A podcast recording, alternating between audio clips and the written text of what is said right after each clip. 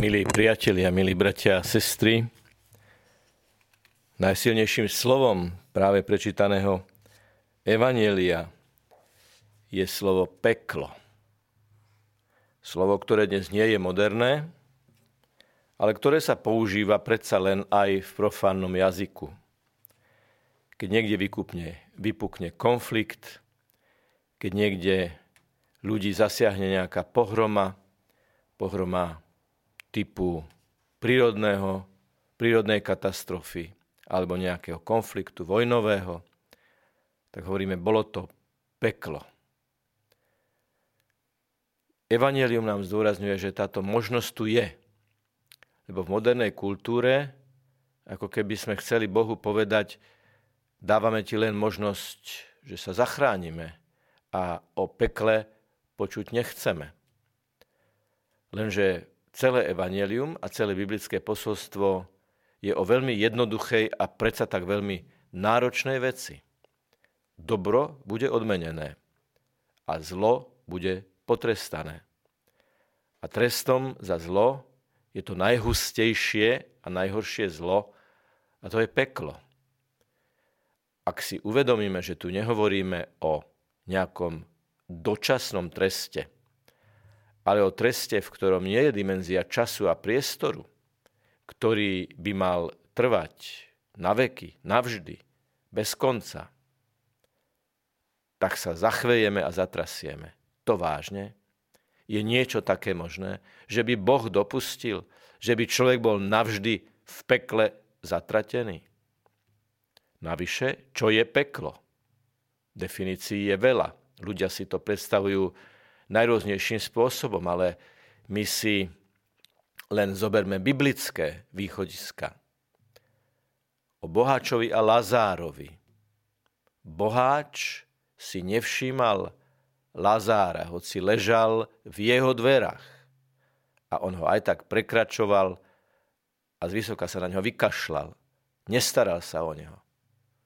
A preto mu Boh povedal, tak ako si prekračoval tohto človeka a budoval si priepasť medzi sebou a chudákom, tak teraz je tá pekelná priepasť medzi tebou a nami, pretože on je v lone Abrahámovom a medzi nami je nepreklenutelná priepasť. Toto hrozné slovo naznačuje, že ak človek počas svojho života odmieta impulzy Svetého Ducha, ak človek odmieta slovo, ktoré môže dať zmysel, náplň, východisko, cieľ jeho života, ak to človek naozaj odmietne vo svojej slobodnej vôli, tak tu naozaj veľmi hrozí, že ak bude počas života odmietať Boha a odmietne ho aj v posledných chvíľach svojho života, tak čo môže nasledovať potom?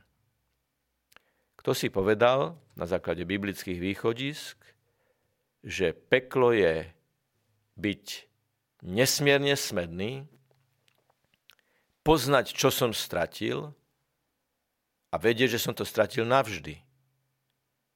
Ten väčší, neuhasiteľný smet po Bohu je peklo. Vedieť, čo som stratil a vedieť, že som to stratil navždy.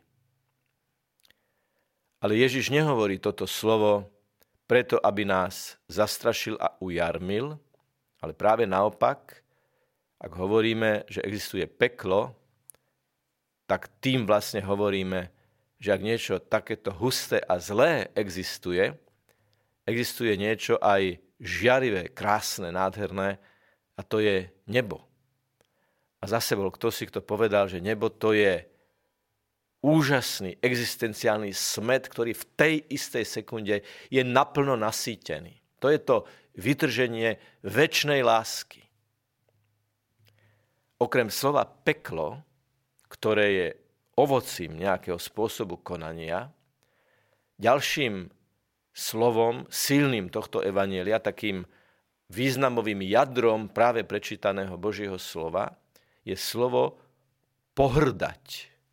Je zaujímavé, že etymologicky zdá sa, hoci to slovo nedá sa celkom presne povedať, že z akého základu pochádza, predsa len sa zdá, že má základ v slove pomalý, čo nás môže prekvapiť. Ale pomalý v tom zmysle, ako hrdý človek pomaly, nadnesené, s vypetou hruďou kráča a nad všetkých sa pozerá. Tá pomalosť hrdosti, pomalosť nadradenej pýchy, ten spôsob správania zdá sa, že je v základoch slova hrdý. Ale my tu máme to slovo v dynamickej podobe pohrdať. Kto vami pohrda, mnou pohrda. Pohrdať teda znamená dve veci. Vzťahové. Prvá, ja si o sebe myslím, že som skvelý, výborný, nad všetkými, najlepší. A tí druhí sú nič, sú nula. Už ste možno stretli takých ľudí, ktorých ste chceli upozorniť na nejakú chybu, skritizovať. Urobili ste to v najlepšej vôli, ale on sa do krvi urazil a odmietol akúkoľvek ďalšiu komunikáciu. Pretože to bola urazená pícha, urazená hrdosť. A Ježiš teda hovorí, kto vami pohrda, mnou pohrda. Má to také dve dimenzie. Prvá, Ježiš hovorí o tých, ktorí počas celých dejín spásy budú ohlasovať jeho slovo. Ale musíme dávať obrovský pozor na to, že tu nejde o pohrdanie kňazom, biskupom, katechetom, evangelizátorom v zmysle jeho individuálnej osoby. Je to viac. Je to pohrdanie jeho vierou, je to pohrdanie jeho slovom, je to pohrdanie jeho ohlasovaním a v konečnom dôsledku je to naozaj pohrdanie tým, ktorý ho inšpiroval a to je Ježiš Kristus. Pohrdanie Ježišom Kristom.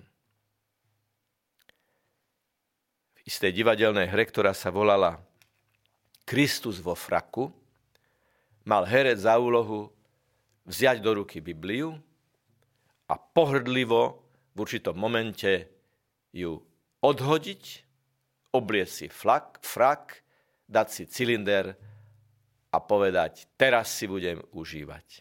Alexander Rostovcev toto mal zahrať v stalinskej ére, v stalinskom sovietskom zveze, v Balšom teatre v Rusku. A tak sa aj podľa scenára všetko odvíjalo. Rostovcev naozaj začal čítať Sveté písmo, posmešne. A vtedy sa stala taká fascinujúca vec.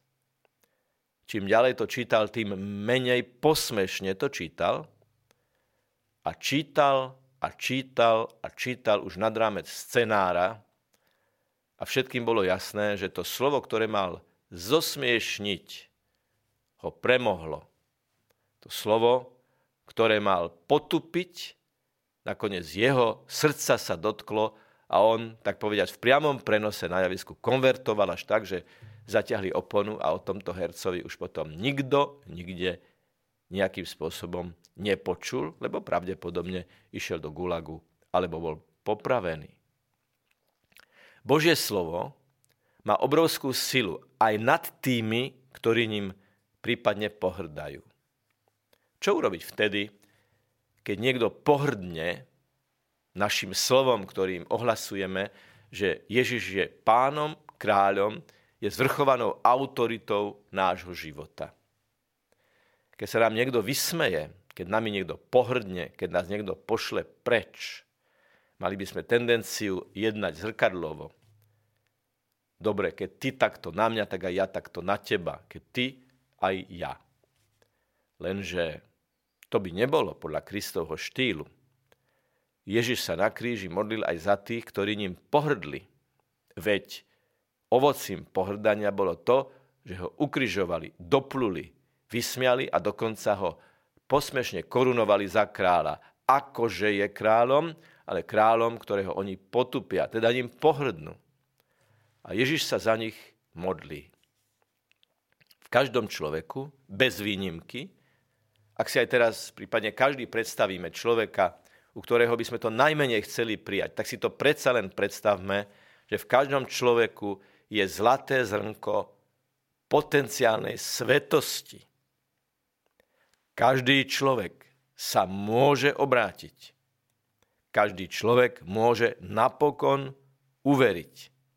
Každý človek môže napokon spoznať Ježiša ako svojho osobného záchrancu, vykupiteľa, víťaza, prítomného, účinného, víťazného medzi nami a v nás.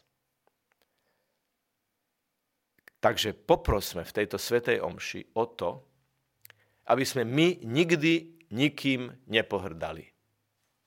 Začneme už tým, že keď na omši počúvame kázeň, nebudeme tam v postoji nejakého divadelného kritika, ktorý hneď vyhodnocuje všetko, čo je na tej kázni zlé a hlása intonácia a slovná zásoba a tak ďalej a tak ďalej. Kto sa pri prednášaní kázne nastaví do modlitby, Pane, požehnaj toto, tohto Božieho služobníka, ktorým nechcem pohrdať, daj, aby to, čo nám teraz povie, otvor nám srdcia, daj nám Svetého Ducha, aj jemu Svetého Ducha, aby tá kázeň, aby to ohlasovanie, aby ten príhovor, aby tá homília priniesla v nás dobré ovocie. Ak sa modlíme za kázeň, nech je akákoľvek a nebude tam ten pohľadavý, kritický nadhľad a odstup, ale vrúcna túžba byť dotknutý Božím slovom, lebo to evanelium je prečítané a evanelium, jeho text je súčasťou kázne, je súčasťou príhovoru, z neho by malo vychádzať, k nemu by malo smerovať, tak potom nie je pohrdlivý postoj, ale postoj plný bázne a viery, že pane, dotkni sa môjho srdca pre tento deň, pre túto chvíľu, pre túto situáciu. Čiže ak nami niekto pohrdá našim ohlasovaním, milujúcim Boha všetko prospieva k dobrému, aj takéto pokorenie a pre nás to môže byť signál sa ešte viac modliť, ešte viac postiť, ešte viac modliť za tých, ktorí odmietajú Božie slovo lebo napokon bude Boh ten, ktorý bude všetkých súdiť. Aj nás, či to slovo ohlasujeme tak úprimne a autenticky, aby naozaj otváralo Božie srdcia. Nech je pochválený Pán Ježiš Kristus. Na veky amen. Vypočujte si aj ďalšie zaujímavé podcasty. TV Lux nájdete na deviatich samostatných kanáloch, kde na vás čakajú relácie s pápežom Františkom, kázne, modlitby, prednášky, biblické podcasty, rozhovory, inšpiratívne epizódy na pár minút, svedectvá či podcasty určené pre deti.